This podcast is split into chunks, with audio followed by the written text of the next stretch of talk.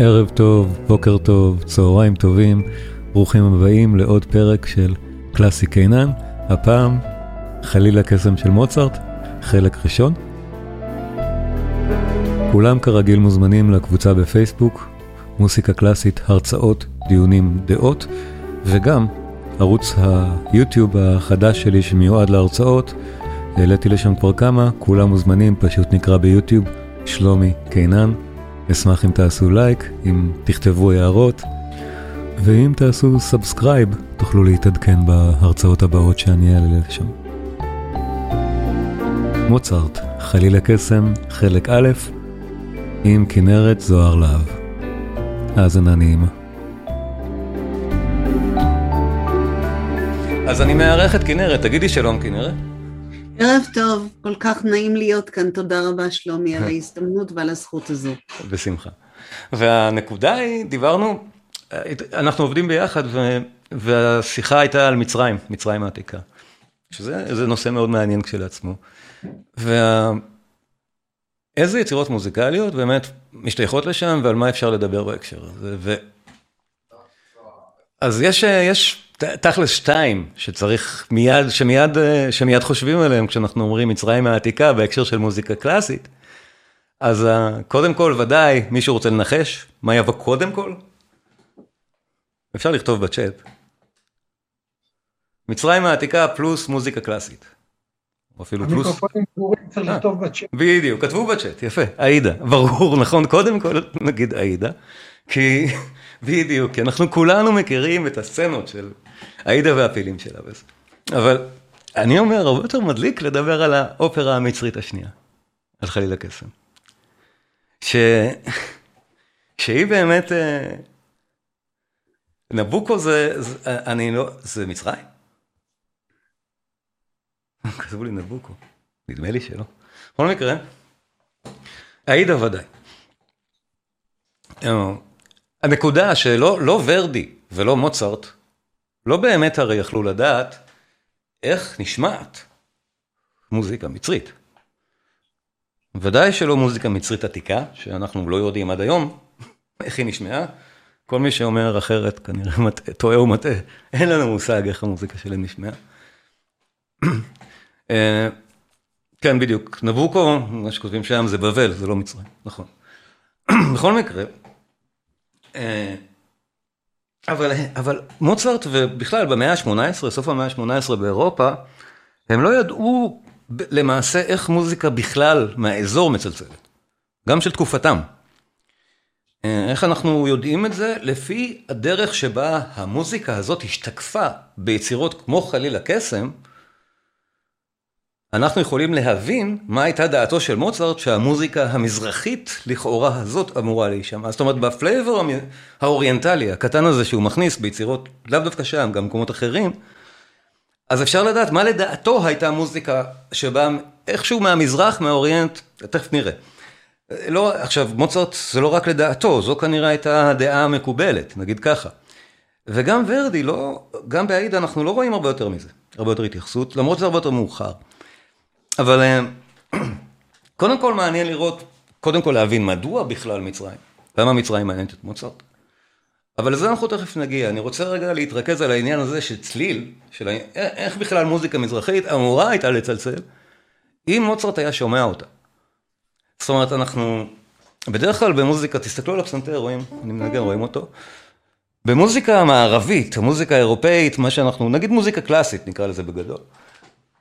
אנחנו רגילים לסולמות מז'ור ומינור נגיד, המז'ור נשמע ככה.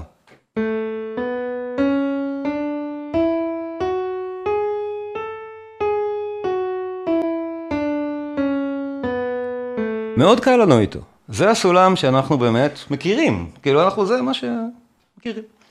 סולמות שאנחנו נזהה אותם מיד, אני אנגן על זה מיד, אתם תגידו לי זו מוזיקה מזרחית, רק לפי התו...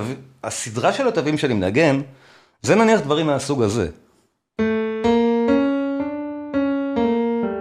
סליחה.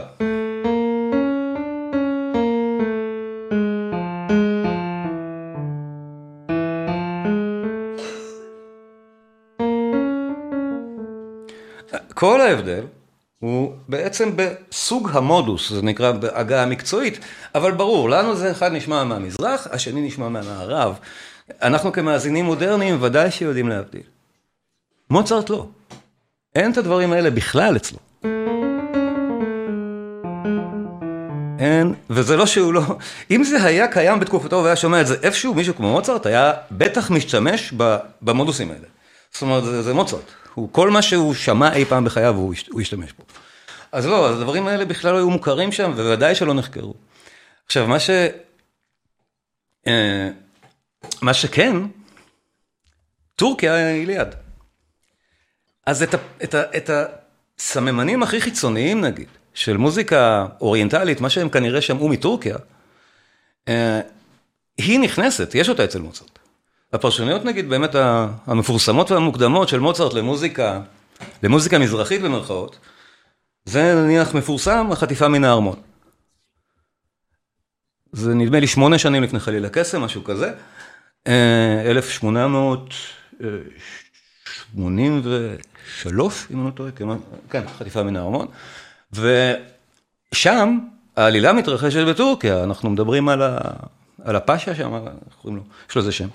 אז בואו נשמע את הפינאלי המאוד מפורסם. מוצרט, באותו פינאלי יש לנו את, ה, את המוזיקה הכאילו מערבית, ואחריה את המוזיקה הכאילו טורקית, ויש ביניהם הבדל מאוד משמעותי. זאת אומרת, זה, זה שמיים וארץ, הסגנון המוזיקלי פה.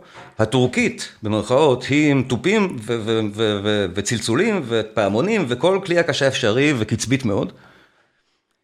ויש בה גם עניין מאוד מאובחן של מלודיה חזקה בלי הרמוניה בכלל, משהו שכנראה בעיני מוצרט עם האוזן המאוד חדה שלו, אפיין את המוזיקה המזרחית. מה שנכון אגב עד היום. שיש קו מלודי חזק והרמוניה לא מתייחסים אליה בכלל, את זה מוצרט קלט פה נכון. אבל uh, ההבדל הוא ניכר מאוד בין המערביות לבין השוב, מזרחיות בעיני המאזין של וינה בסוף המאה ה-18. בואו נשמע רגע את הסוף של החטיפה מן הארמון. פה אנחנו במערב.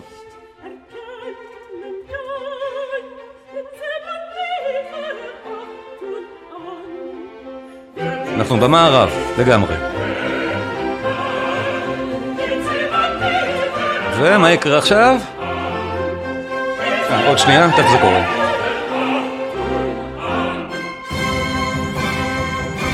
זהו, עברנו לטורקיה. קטע מקסים כשלעצמו, כן?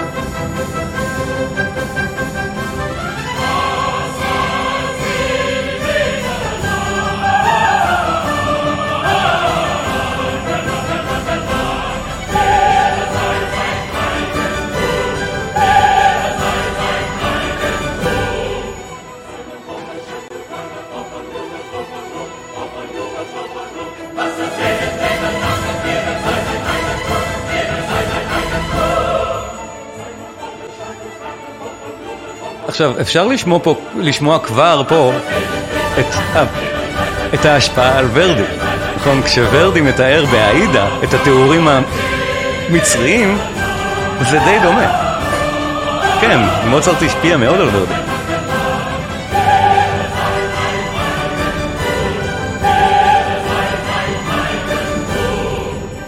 זאת אומרת, מוצרט השפיע על כולם.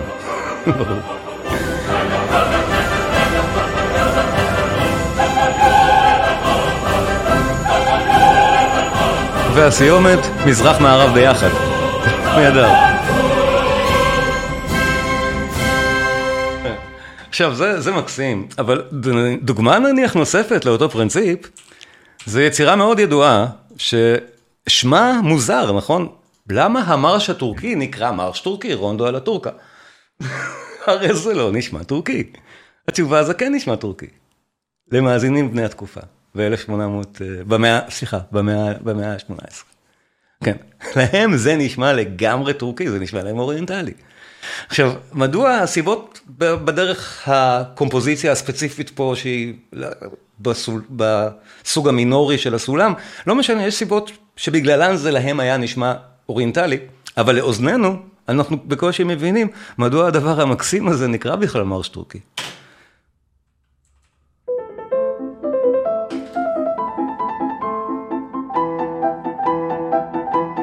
מה טורקי בזה? אז כן, אני יכול לענות, הסולם, הדרך המינורית הזאת היא טורקית, זה שמשנה רק שני אקורדים זה טורקי, האופי המלודי הוא טורקי, בסדר, fair enough, לנו זה כבר לא נשמע טורקי בכלל. ולהם זה היה נשמע מאוד זר.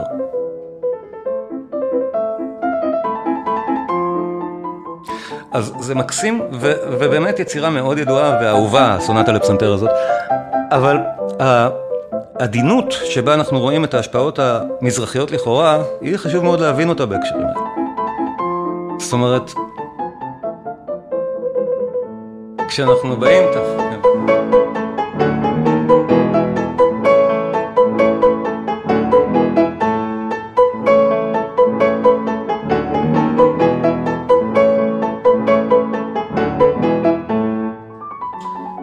יש למוצרט עצמו, אני לא, הוא בעצמו לא התכחש להיותם של הדברים טורקיים, כן, ברור, בעיניו, ודאי שהחטיפה מן הארמון זה יצירה שהיא פרפרזה לגמרי על טורקיה. אבל המוזיקה המובעת שם כמוזיקה טורקית, וגם במקרה של המרש הזה, בעינינו לא נשמעת בכלל כמשהו מושפע מזרחית. זו הנקודה החשובה פה. זאת אומרת, לנו כמאזינים מודרניים קשה מאוד לזהות את הנניח מזרחיות בתוך חליל הקסם. כי היא כזאת, אנחנו לא נזהה אותה היום. זה, זה, זה נהדר בעיניי, זה נורא יפה. אבל הסגנות האלה הוטמעו בתוך המוזיקה המערבית כבר? ודאי.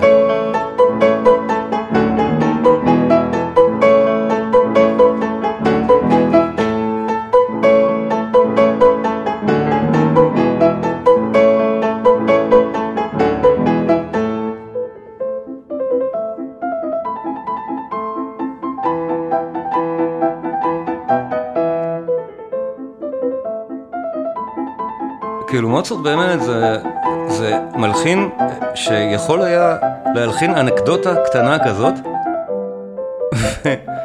ו-260 שנה אחר כך אנחנו, זה עדיין להיט ענק. כל זווית שמתייחסים למוצרט זה פשוט תענוג צרוף.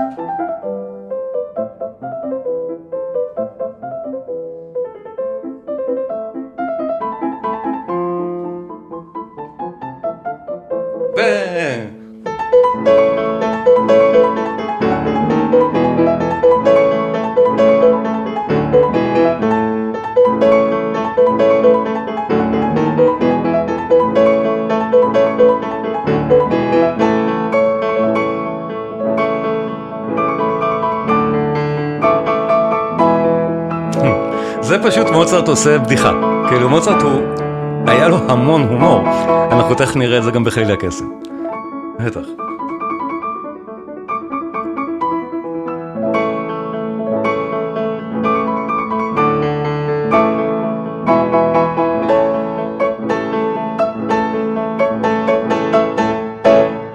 כן, מרש טורקי, נפלא, נפלא כשלעצמו של מוצרט, אבל הרקע, הרקע הזה של איך הפרספקטיבה של המאה ה-18 על, על, על בכלל, איך נראה המזרח.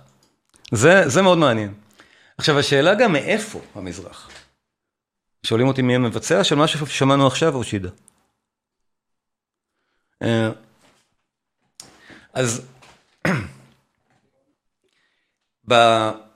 השאלה השנייה לגבי חליל הקסם שאנחנו עכשיו ניכנס אליו, היא מה פתאום מצרים מעניינת בכלל את מוצרט. ו, וזה מעניין את מוצרט, בגלל שמוצרט אחראי ליצירה הזאת, זה לא, זה לא אופרה שהוזמנה. זאת אומרת, זה לא שזאת הייתה איזשהו קומישן, שאמרו לו על מה לכתוב, שום דבר מהסוג הזה. מוצרט וחברו הטוב שיקנדר, כתבו ביחד את הדבר הזה. מוצרט את המוזיקה, ברור, שיקנדר את כל הליברטו, ומוצרט הייתה לו השפעה מאוד ניכרת על אופי הליברטו, דרך אגב. אה, הוא לא כתב את הליברטו פר סי, אבל הוא ישב עם שיקנדר, והם שני השייגצים, חפרו ביחד את אותה עלילה. אמ, אז מה פתאום מצרים? כאילו, למה, למה זה קורה בכלל במצרים? עכשיו, הר, הרמזים יכולים באמת לבוא, ופה אני אתחיל, אתחיל לשתף באמת את כנרת, שנניח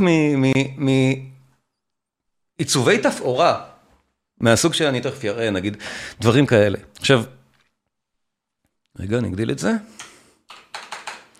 עכשיו זה, לדעתי מה-70's, אה, זה אחד מתוך סדרה שרצה מאז ההפקה המקורית של האופרה ב-1791.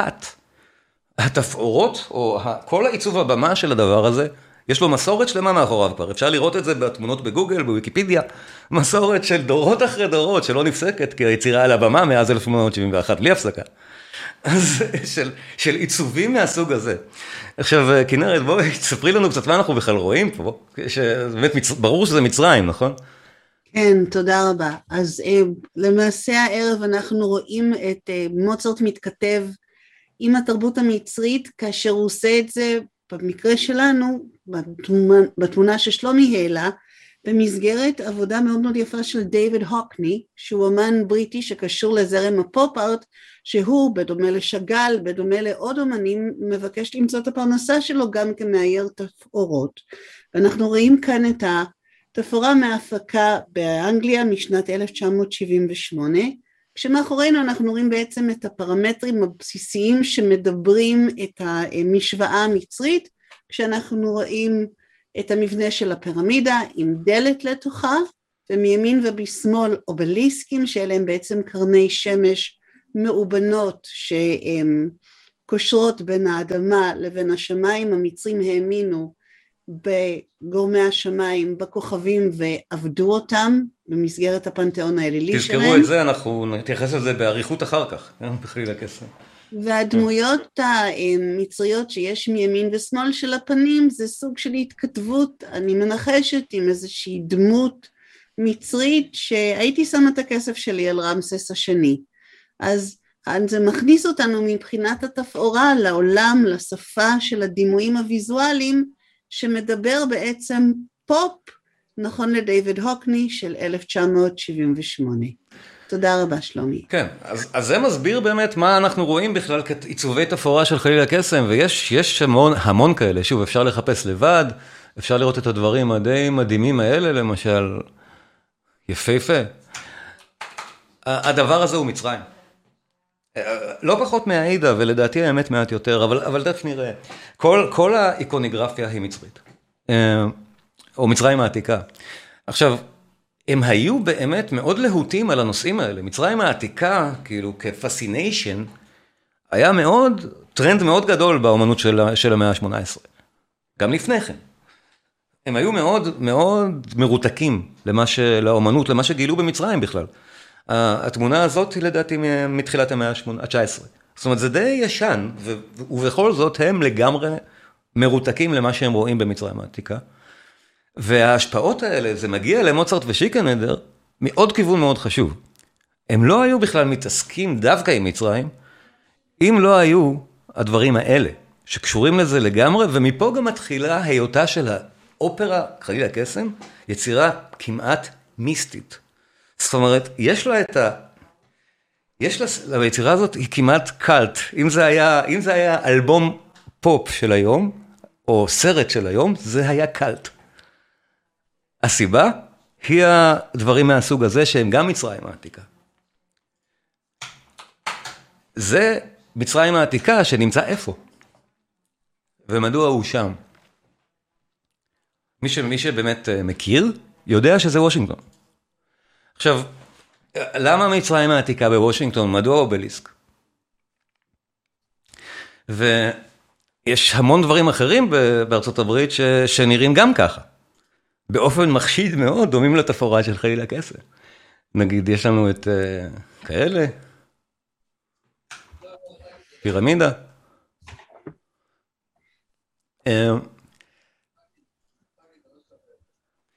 הסיבה, מה שאנחנו רואים בתמונות האמריקאיות, זה imagery של הבונים החופשיים. Uh, נקראים לפעמים בטעות, או כאילו בצורה לא מדויקת, האילומינטי, זה לא בדיוק זה. או אני אקרא להם פרי מייסונס, או מייסונס, מספיק. זו אגודה, אגודה, אגודת סתרים שעד היום אפופה בתיאוריות קונספירציה. זאת אומרת, הדברים האלה שאנחנו רואים בארצות הברית, הם היסטוריים גם, גם היום. בכוונה. שער, למה, למה, זה, למה זה על הדולר? הפרי מייסונס, אותה אגודת סתרים מהמאה ה-14 באירופה, חרתה על דגלה בעצם את הערכים של המהפכה הצרפתית, זאת אומרת, הרבה לפני המהפכה הצרפתית. אה, חופש, שוויון ואחווה, ואינטלקט, לא דת, דברים מהסוג הזה, עוד, עוד בימי הביניים. עכשיו, אה, חשיבותם ההיסטורית היא אכן עצומה, אבל הנקודה שמעניינת אותנו פה, זה שגם מוצרט וגם שיקנדר, היו שניהם חברים באותה אגודה. שלא תמיד הייתה גם חוקית באירופה במאה ה-18. זאת אומרת, המהפכה הצרפתית היא כבר ממש מבצבצת ברקע שם בתקופה הזאת, וה, וה, והרוחות מאוד לא שקטות, והפרימייסונס גם היו קצת מסוכן להשתייך אליהם. אבל ודאי, כל מי ששם הוא אינטלקטואלים, שוב, זה, זה מקימי אמריקה, זה אבות המייסדים, זה כאלה. ויש עוד משהו מעניין, נגיד, של אה, מין הייבריד שהם עשו שם, שזה אני גם אשמח אם כנרת תגיד עליו משהו, של אה, זה. שזה גם, ב, ב, ב, לדעתי בוושינגטון, שיש לנו פה את המאוזוליאום של, אה, אני לא יכול לבטא את שמו, תכף היא תגיד לנו, מאיזה 350 לפני הספירה, אבל במקור הוא בלי, הוא, הוא בלי הספינקסים האלה. הוא רק זה. כן. כן. תגדיל את זה בבקשה שלומי, יש לנו ממש התכתבות כן. עם העולם הקלאסי ואנחנו קופצים חברים וחברות לבית שבנוי על המקור מבודרום, שזוהי בעצם העיר הלי קרנסוס, שלמעשה המבנה שם נבנה על ידי um, שליט פרסי ב-350 לפני הספירה שמתכתב עם העולם ההלניסטי בשביל קריאת כיוון ועושה מבנה של קבר, ארתמיסיה שזאת הראייה, יחד עם בעלה מאוזולוס, power couple, כמו בימים הטובים של ברד פיט ואנג'לי ג'ולי, כן, והם ביחד בעצם מנהלים את העולם מהצד שלהם, אנחנו זוכרים את החלוקה של העולם בין אה, כוחות האופל לבין כוחות האור, כשפרס בעצם זה סוג של אופל שנכבש על ידי אלכסנדר, והזוג הזה, הפאוור קאפל, היא בעצם בונה בשביל הבעל היקר שלה מאוזולי אוס, מאוזולי אום. ומכאן בעצם בא השם של כל המאוזולי אומים שאולי ביקרתם ברחבי העולם. ועל המבנה הזה שבשיעורי ארכיאולוגיה יש כאלה שמתייחסים אליו כאל עוגת חתונה מזעזעת, יש לנו מבנה של סדר עמודים ומעליו פירמידה, ומעליו במקור בעצם שלא נמצא כלום. אני אראה את המקור, שנייה, יש לי אותו. יופי, תודה, הייתה קוואדריגה, בדיוק, להגדיל בבקשה, עם הזוג המלכותי שאמור היה להילקח לשמיים לנצח נצחים.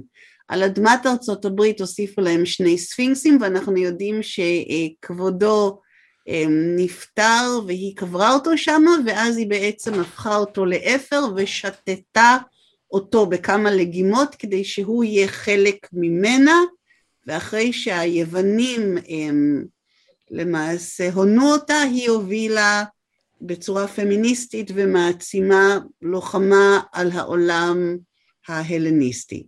אז אנחנו רואים כאן התכתבות מאוד מאוד יפה של הבונים החופשיים ומחזור עם כל מה שבעצם מבחינת צורה ערש התרבות המערבית. אם זה מצרים בואכה, יוון הקדומה בואכה, מולדת חדשה על אדמת אמריקה במסגרת כת של בנאים. כת הבנאים זה הפרימייסון. הבונים החופשיים טענו, הרי האתוס שלהם, המיסטיקה שהם בנו לעצמם בימי הביניים, הייתה שהם ממשיכי דרכם של בוני הפירמידות, אם לא צאצאיהם הישירים, נגיד ככה. עכשיו, ברור שזה אתוס, זאת אומרת, לא מוצרט ולא שיקנידר, אף אחד מהם לא באמת האמין שהם נצר לבוני הפירמידות. אבל מבחינה רעיונית ודאי שכן, זאת אומרת, מבחינתם הם התייחסו לבוני הפירמידות כסוג של אידיאל. ומפה נכנס כל המצרים העתיקה הזאת, בעצם בדלת הקדמית לחליל הקסם. אה, אבל הדבר המעניין עוד יותר, שזה באמת, כל הסיפור הזה הוא, הוא נדיר. הם שמוצרט מתייחס לדברים מסונים, לדברים של הבונים החופשיים, כמין סוג של קוד שמנחה אותו גם מוזיקלית. המוטיבים האלה נמצאים בכל אספקט חזותי שאפשר לעלות על הדעת, כמו שאנחנו ראינו בכל התמונות האלה, וגם בהרבה מאוד אספקטים של תלבושות, של כל דבר אפשרי, והטקסים שיש, תכף אנחנו נראה בעלילה, הכל הוא כאילו דת מצרית, אבל בעצם האידיאלים הם אידיאלים מסונים, אידיאלים של הבונים החופשיים, שכאילו מוצרט ושיקנדר מגלים אותם, מספרים אותם החוצה. עכשיו, ברור, היצירה היא יצירה קומית, ומכאן המיסטיקה שמאחוריה, זה כאילו שגילינו את סודות הקבלה עבור בני התקופה. מוצרט ושיקנדר הם חברים באותה אגודת סתרים, מכירים את אותם טקסים מסתוריים בתוך הלוג'ים המסונים, היו כל מיני פולחנים שנראו מאוד מסתוריים למי שמבחוץ. וגם המסונים תמיד היו מוליכים חברתיים, בוא נגיד ככה, לא רק מקימי אמריקה, אלא כל מיני נפוליונים לדורותיהם, סופרים, אנשי שם ומוזיקאים. אז כן, הדבר הזה, יש, יש, הייתה לה מאחוריו, בטח באירופה של מוצרט, המון מיתולוגיה כבר.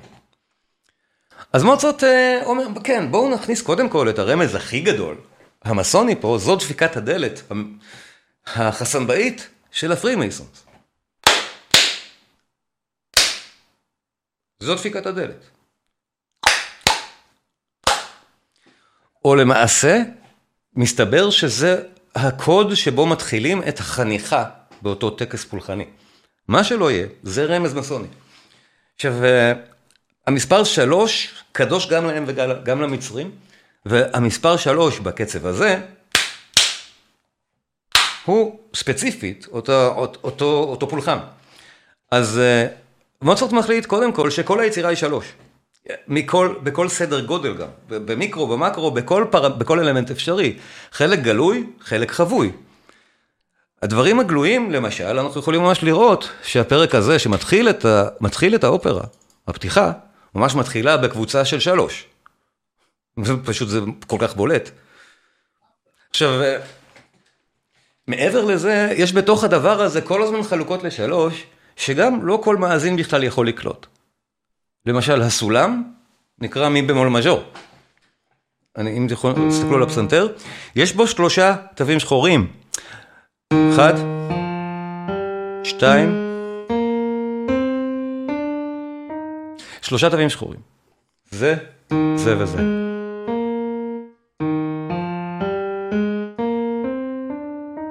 זאת אומרת, כל מי שעומד מול ה... כל מוזיקאי שמנגן את זה מול התווים, רואה את השלוש הזה מצד שמאל בכלל. זאת אומרת, המון, וזה סולם שאין אותו כמעט, בתקופתו של מוצרט זה סולם מאוד מאוד חריג, אין אותו כמעט ביצירות אופראיות, נגיד ככה. כל זה אומר תמרור, אנחנו פה במין קוד, אנחנו ממש, ממש עושים לנו מורס קוד במוזיקה, ומוצרט מתחזק את הדבר הזה לכל אורך היצירה. בואו נשמע את אותה פתיחה נהדרת. שלוש פעמים, מי במול מז'ור, האקורד.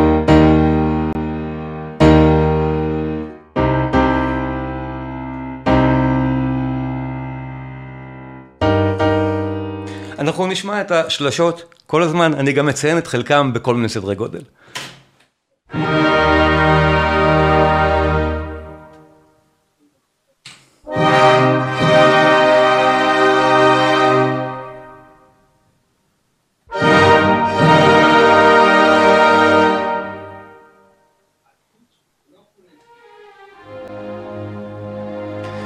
כבר שמענו את הפתיחה בשלוש מי במול מג'ור. ותכף אנחנו נשמע משהו מאוד מעניין שמוצות עושה פה גם.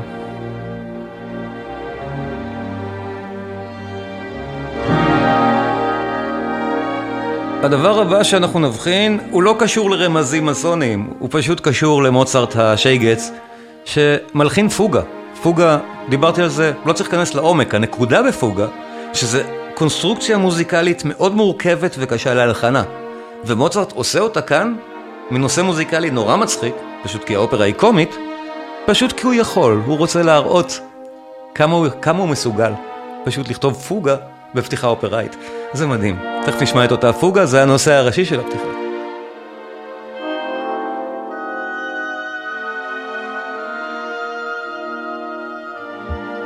הנה, מתחיל.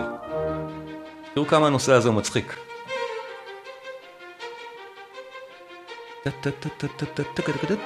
אין פה כלום. כלום. תפוגה, נהדר.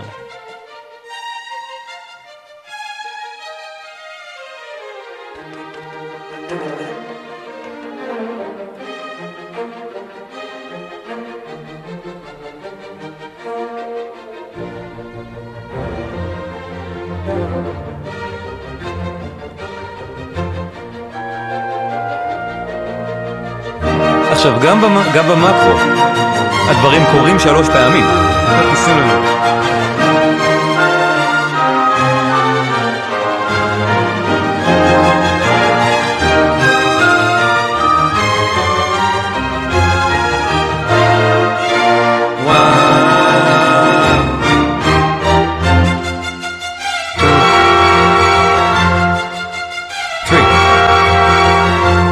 כל הזמן. הכל מסתיים בשלוש. כל המבנים הם על שלוש.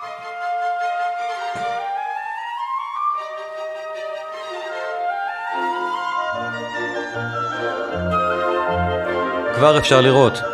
גוף הזה, הגוף הזה והגוף הזה.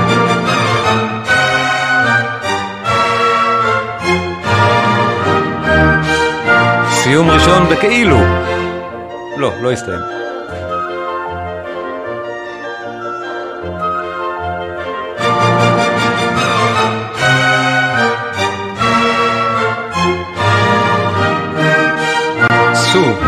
שני, כאילו. הסיום האמיתי יהיה מספר שלוש. ואז שימו לב, שלוש כאלה, וכל אחד בתוכו הוא שלוש.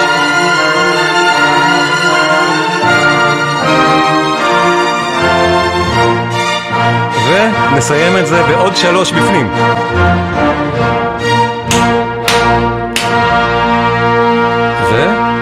ושלוש פעמים דפיקת הדלת המסונית, שהיא בעצמה שלוש.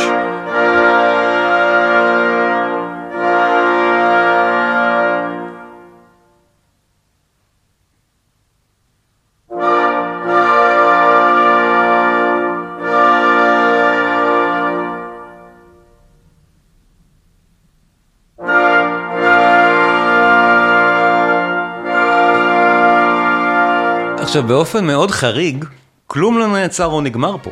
הפתיחה האופראית ממשיכה כאילו שלא הפסקנו בכלל. זאת אומרת, ההפסקה הזאת כל כך מאולצת, שהמאזין חייב להבין שעצרנו פה עם סימן קריאה, ועכשיו אנחנו באמת עושים משהו לגמרי חריג, את השלוש קריאות האלה.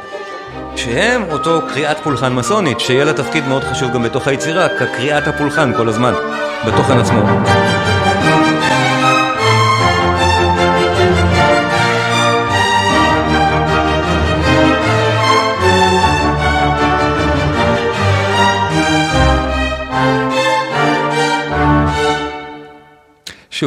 אנחנו שומעים את השלשות האלה. הקטע עצמו, על סיפור הליברטו של חליל הקסם, נשאלתי, אני אכנס לזה מאוד בצמצום, כי זה לא הנושא שלי היום. הנושא שלי זה להיכנס באמת למוזיקה מהמקומות האלה, מצרים העתיקה, אבל אה, אני אעבור על זה ממש בקצרה.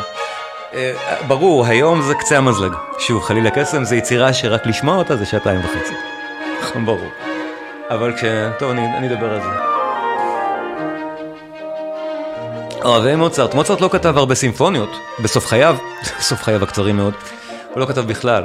שלוש שנים האחרונות לחייו הוא לא הלחין סימפוניות, לא הייתה הזדמנות פשוט, זה לא שהוא היה נגד. אבל זאת יכולה להיות בהחלט סימפוניה של מוצרט, הוא קטע מתוכה, ברור.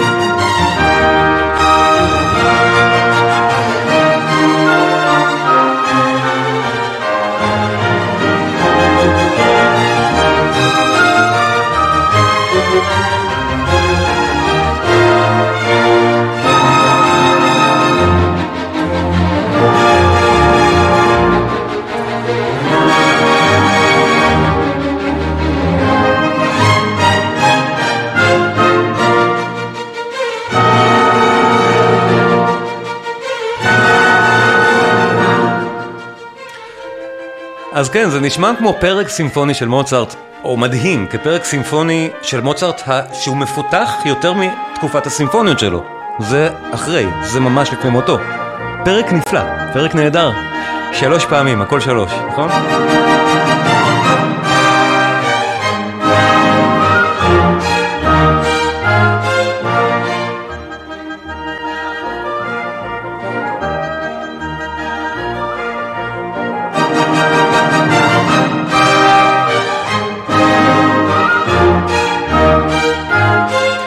התצוגה הגרפית מאפשרת לכם לראות שגם במקרו זאת הייתה קבוצה, זאת קבוצה וזאת קבוצה. הכל שלשות.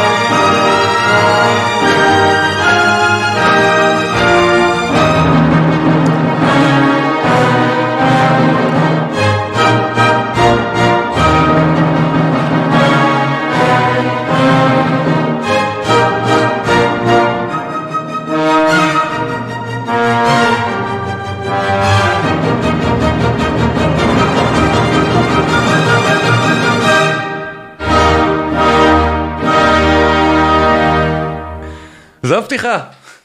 וכל האופרה תהיה בסימן המספרים האלה. שלוש, גם חמש, לחמש לא ניכנס. אבל בכל מקרה, כן, זו חלילה קסם. יצירה שעניינה הוא מין פרפרזה על מצרים העתיקה דרך המנסרה של הבונים החופשיים, דרך המסורת הזאת. ואלה הדוגמאות היפות שנראה היום. עכשיו לשאלתכם, ברור, לא ניכנס לעומק הליברטו של חיי הקסם בהרצאה קצרה. אה, אנחנו מתכננים לעשות קורס, ודאי שמשהו מהסוג הזה, לנתח במלואה את היצירה, או לנתח ניתוח, כן, זה, זה, זה, זה לוקח שלושה, שלושה מפגשים. אבל היום קצה המזלג, והנקודה היא בדיוק הקטע של מצרים העתיקה מול חליל הקסם. ואני רוצה לעשות רגע חיתוך קצר. כאילו, מאחר ואני מארח את כנרת, קודם כל אני כבר מבין שהדבר יהיה יותר ארוך ממה שתכננתי.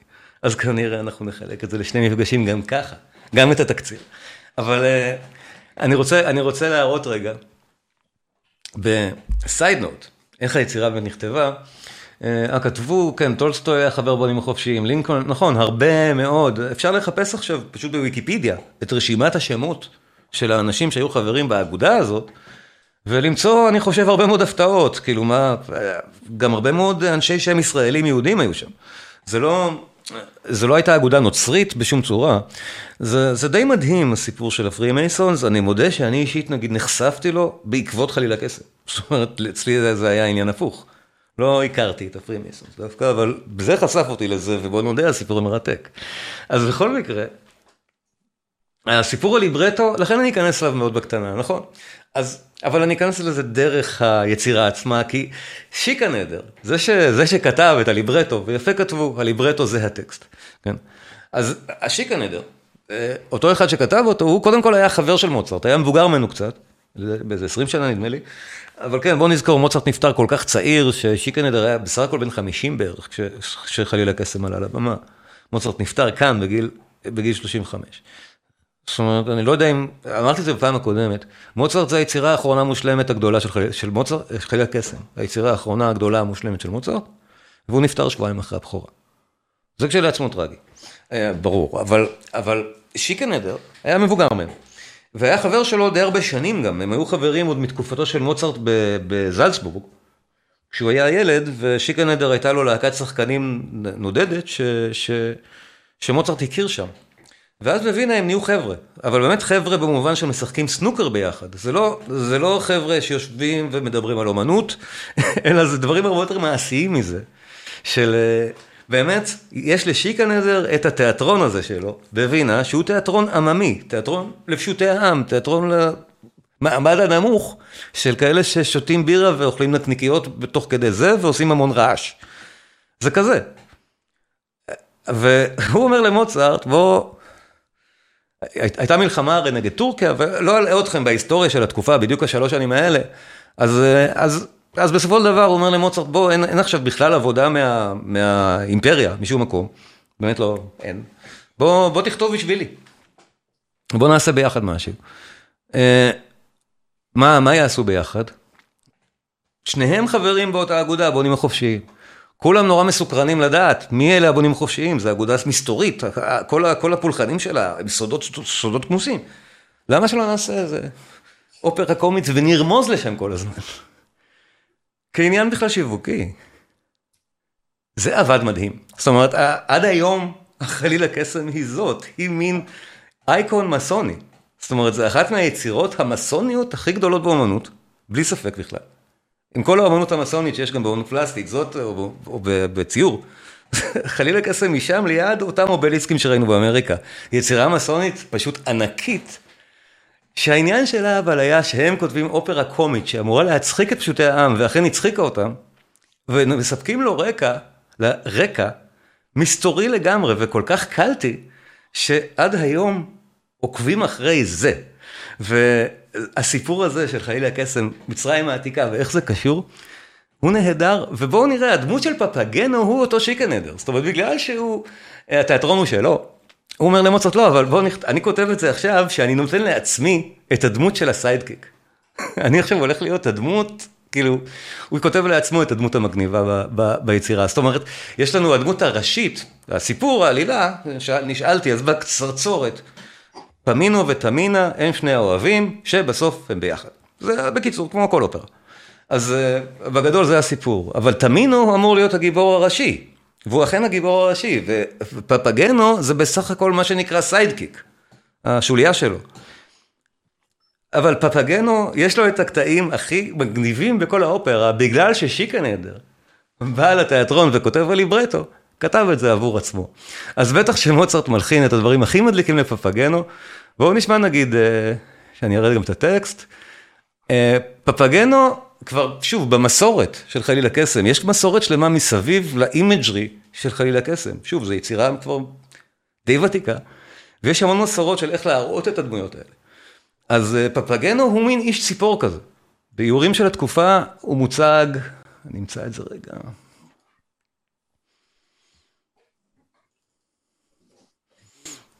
זה פפגנו. ובאמת חצי, חצי אדם חצי ציפור, והדמות הזאת, ששיקנדר בעצם משחק באופרה, היא מהמדליקות שיש בה בכלל ברפרטואר האופראי והמוזיקה שנכתבה לו. בואו נראה.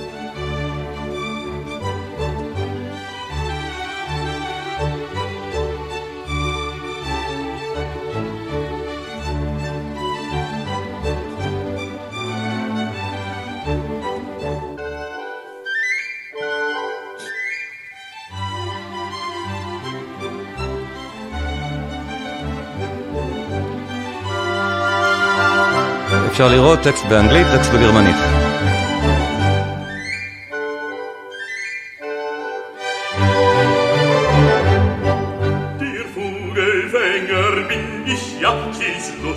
heiße Hopsasa, ich Vogelfänger bin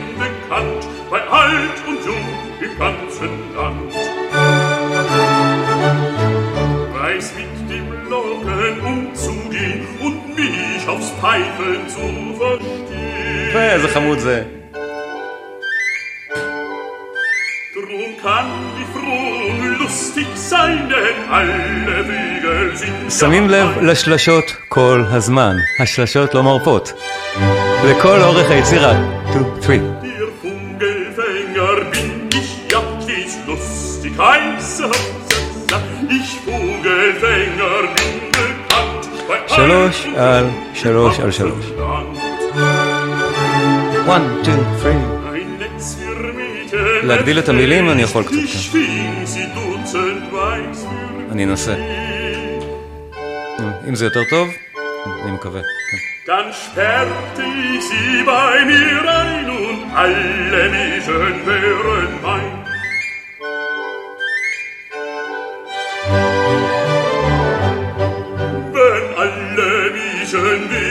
Mein, so tauschte ich nach Zucker ein, die welche mir am liebsten wär, ja heb ich gleich den Zucker her. und küsste sie mich zärtlich, dann wär sie mein Weib und ich ihr Mann. Sie schlief an meiner Seite ein,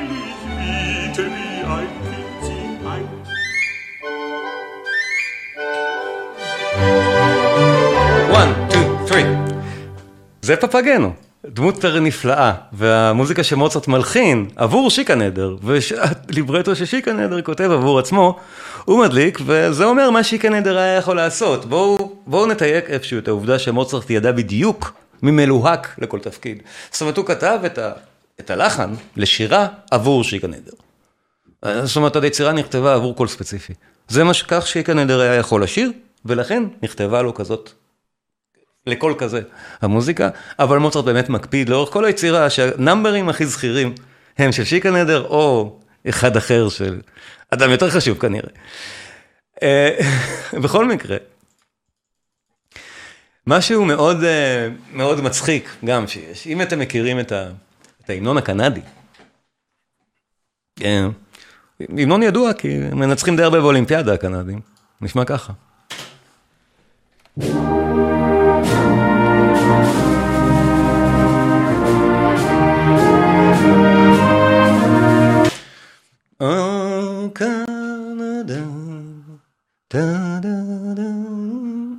כן. מרש הכהנים של חליל הקסם, בלי ספק נתן השראה להמנון. אה, ומרש הכהנים נשמע ככה.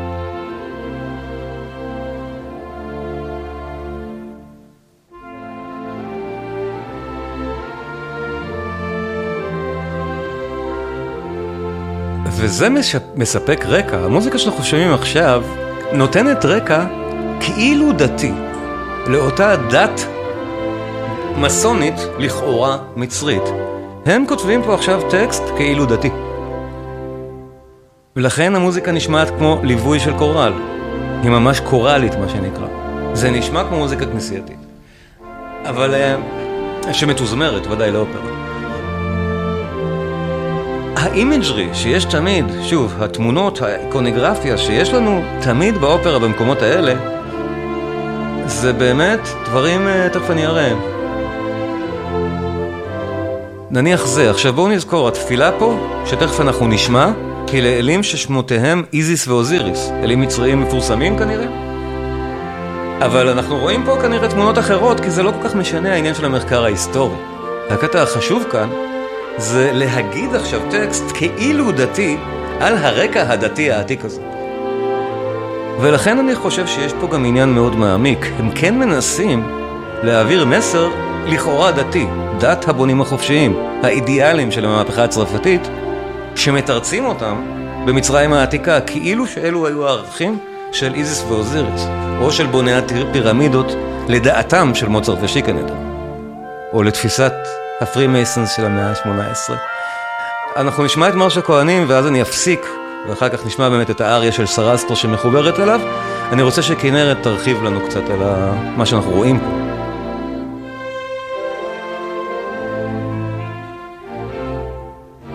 כנרת יכולה להרחיב על המוזיקה, אני אנמיך אותה טיפה, ותספרי לנו מה אנחנו רואים.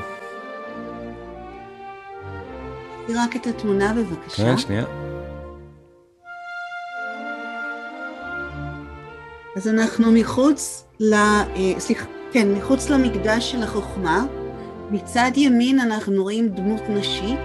סליחה? כן, על ראשה יש כתר. כתר עשוי אה, מקרניים של פרה, ובין הקרניים שלה יש את הדיסק של הירח. אנחנו למעשה מסתכלים על הדמות של חתחור שהשתלבה בדמות של האלה אייסיס. חתחור היא פרה, היא גם כן מופיעה um, כפרה או כדמות של אישה עם קרניים של פרה, כיוון שאנחנו ירחיות, הולך לנו um, לוח מחזורי של פריון, אז הדיסק של הירח נמצא בין הקרניים של הדמות הזו, וכל מה שבעצם קשור לפריון ורבייה יבוא לידי דמותה, או לידי ביטוי בדמותה של חתכור אייסיס, ואייסיס אנחנו בעצם יודעים היא אחותו של אוזיריס. עכשיו כדי להבין מי הם, אנחנו נתחיל עם האבא והאימא שלהם, שלאבא קוראים גב והוא האל של האדמה, והאימא היא נוט וזוהי מלכת השמיים. הם הביאו לעולם ארבעה ילדים. אני רגע עוצר את המוזיקה. מה שמעניין אותנו ו... זה ש... נזכור איפה עצרתי. לא, סליחה, כנראה, תמשיכי. ואת התמונה בטובך, אז אה, ברקע מצד ימין הדמות הנשית הזו היא אייסיס חתכור, והיא למעשה מייצגת את האלה האם, והיא אחראית על העברה של השלטון לבן שלה שזהו הורוס, שנמצא ממולה. והורוס הוא בעצם פרסוניפיקציה, הוא האנשה לדמות של המלך פרעה. פרעה זה הבית הגדול, וכל מלך מצרי באשר הוא, הוא למעשה אל בדמות של בן אדם, ועם מותו יהפוך להיות אל בשמיים.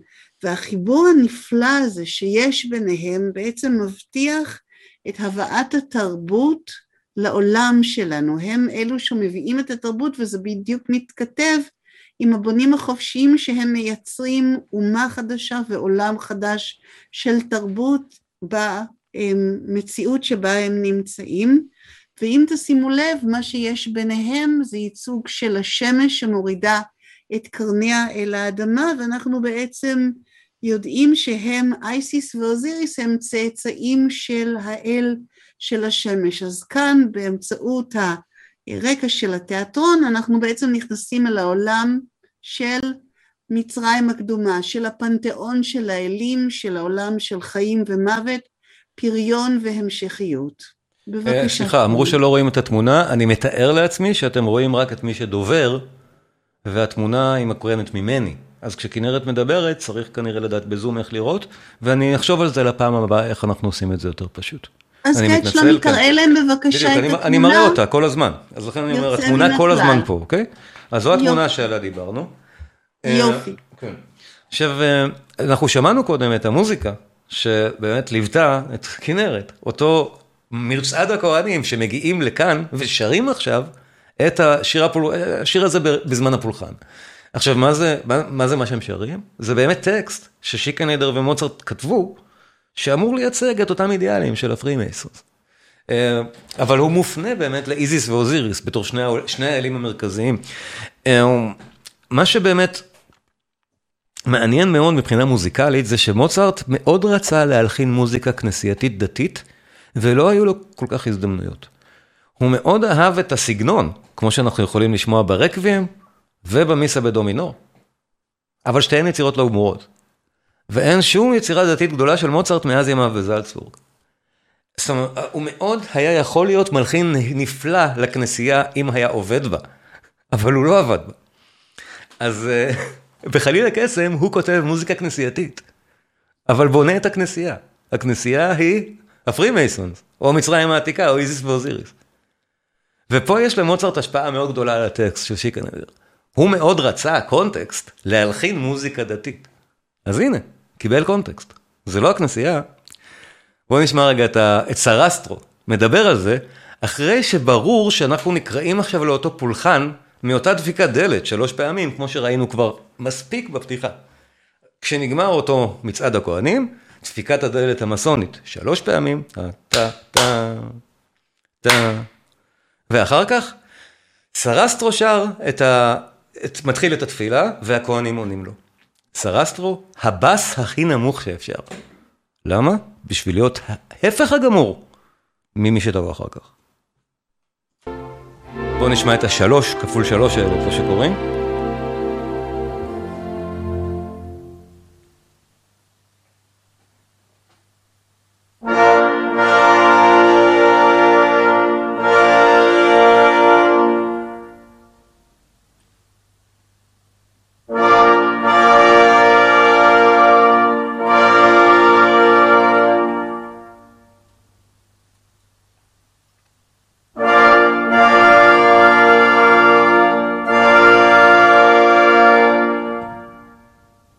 עכשיו נשמע את סרסטרו, הוא ראש המסדר של אותם כהנים. מסדר איזיס ואוזיריס. והוא מת, מצ, מייצג סמלית כאן את הסדר, את הטוב לכאורה, והדמות בסופרן הגבוה הגבוה, ההפוכה ממנו, היא הכאוס.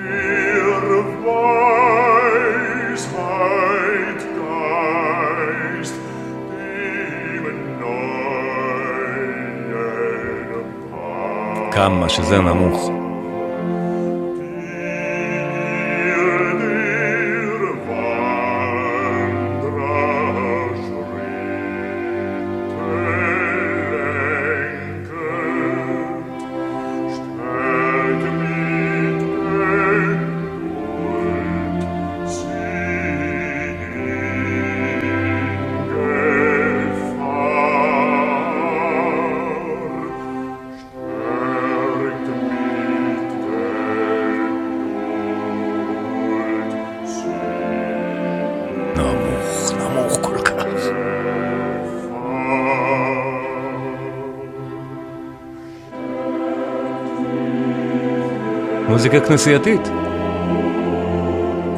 מהיפות שיש. רק לא לכנסייה.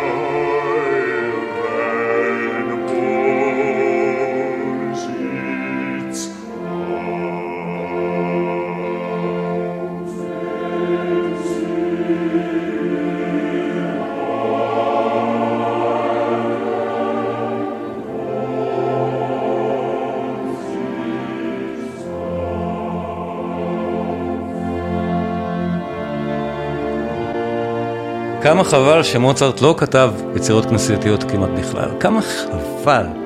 פשוט חבל. טוב, חבל הרבה דברים שהוא לא הספיק, מוצרט. אבל אני מאמין שאם היה חי יותר, מכאן הוא כבר, כאן ומהרקבים, שהם ממש אותה תגובה, אותם שבועות, כתב אותם במקביל, הוא היה כנראה לא, הולך לקו כזה. כי, כי זה כל כך טוב, גם הרקבים וגם זה. הניגוד ההפוך והגמור, ופה אני גם מבקש שוב את עזרתה של כנרת, קודם כל להסביר מה אנחנו רואים בעיצובי התפאורה האלה, שתמיד, תמיד הם ככה. זה הספקטקל תמיד של חליל הקסם. אנחנו רואים את הדבר הזה. כן. אנחנו כעת רואים את מלכת הלילה, את נות המופלאה שלנו, שלפי האמונה המצרית, האמינו שהיא מדי לילה, למעשה אמ, השמש נעלמת, היא בולעת אותה, ועם הבוקר היא יולדת אותה, ואם ההגמוניה המצרית, הפולחן המצרי לא יתקיים לפי הפרוטוקול, השמש לא תזרח מחר בבוקר וזה יהיה סוף סיפור לכולנו.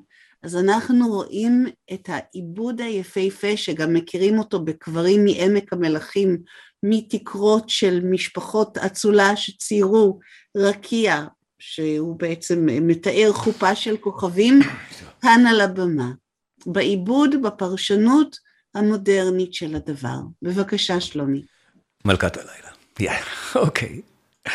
זה הפוך מזרסטרו, ההוא, ההוא, ההוא הכי נמוך שאפשר, והוא מייצג באמת, בסופו של דבר, את ה Freemasons, את הסדר ואת ה...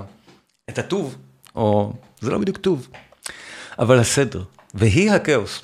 עכשיו, היא הכאוס גם כי היא מתהפכת, היא מתחילה את העלילה כאילו בתור הטובה, שרוצה, שבנה, שביתה כאילו נחטפה. ואחר כך היא מתהפכת ונהיית הרעה שבעצם אה, ביתה בכלל ברחה ממנה. והיא מבקשת מהבת שלה לרצוח עכשיו את סרסטרו, את ראש הכהנים ששמענו קודם מדבר. זה חלק מהקונפליקט שם, אבל הכל, זה אופרה קומית, אין ממש קונפליקט. אבל עדיין, היא מבקשת, ואיך היא עושה את זה? בצווחות אלוהים הכי, הכי גדולות שאפשר, ואז שואלים תמיד, למה מוצרט הלחין את זה ככה? למנעד כמעט לא אנושי. עכשיו, כמו ששמענו עם אה, פפגנו, וגם עם סרסטרו, מוצרט לא הלחין את חליל הקסם עבורנו. זו הייתה להפקה שעלתה בווינה, ב-1791. לא ירדה מהבמות עד היום, כן? זה מאוד מאוד הצליח, זה היה ענק חליל הקסם, זה עבד נהדר, המיסטיציזם של הבונים החופשיים שם. אבל הוא כתב את זה לקאסט שהיה ברשותו, זאת אומרת, חודשיים הוא מלחין את זה ויודע בדיוק מי ישיר כל תפקיד. זאת אומרת, הוא כתב את התפקיד הבלתי אפשרי ביותר בכל האופרה בערך, כשהוא ידע מי הולכת לשיר אותו וכתב את זה עבורה, אז השאלה אם באמת יכול, יכלה לשיר ככה או לא, שאלה מצוינת. רמז אולי זה זה שמי שבאמת הייתה בפעם הראשונה, בקאסט של הבכורה, מישהו כתב את זה עבורה, הייתה אחותה של אשתו, מריה ובר, שהוא לא סבל אותה. כך או כך, אנחנו נסיים במלכת הלילה.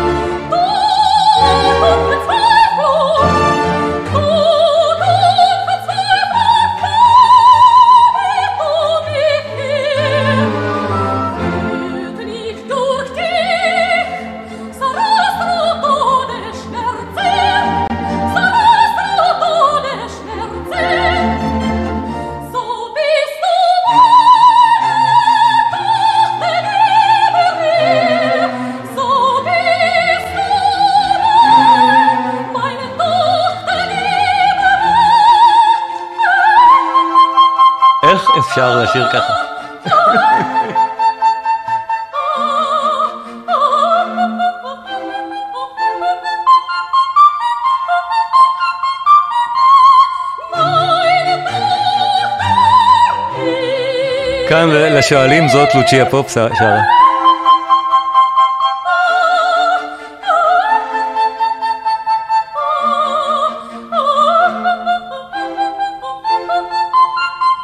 היא נשמעת כמו כלי נגינה פסיכי, פשוט ככה.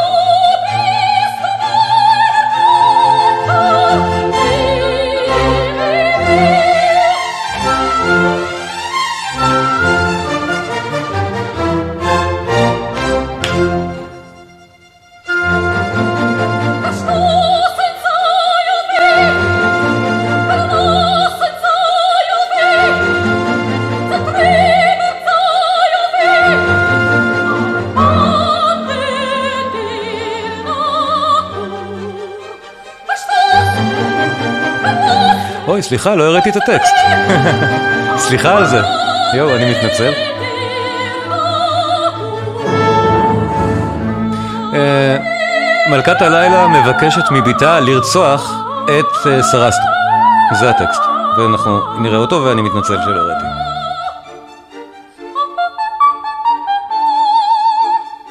הקטע הזה הוא לא יאומן כשירה.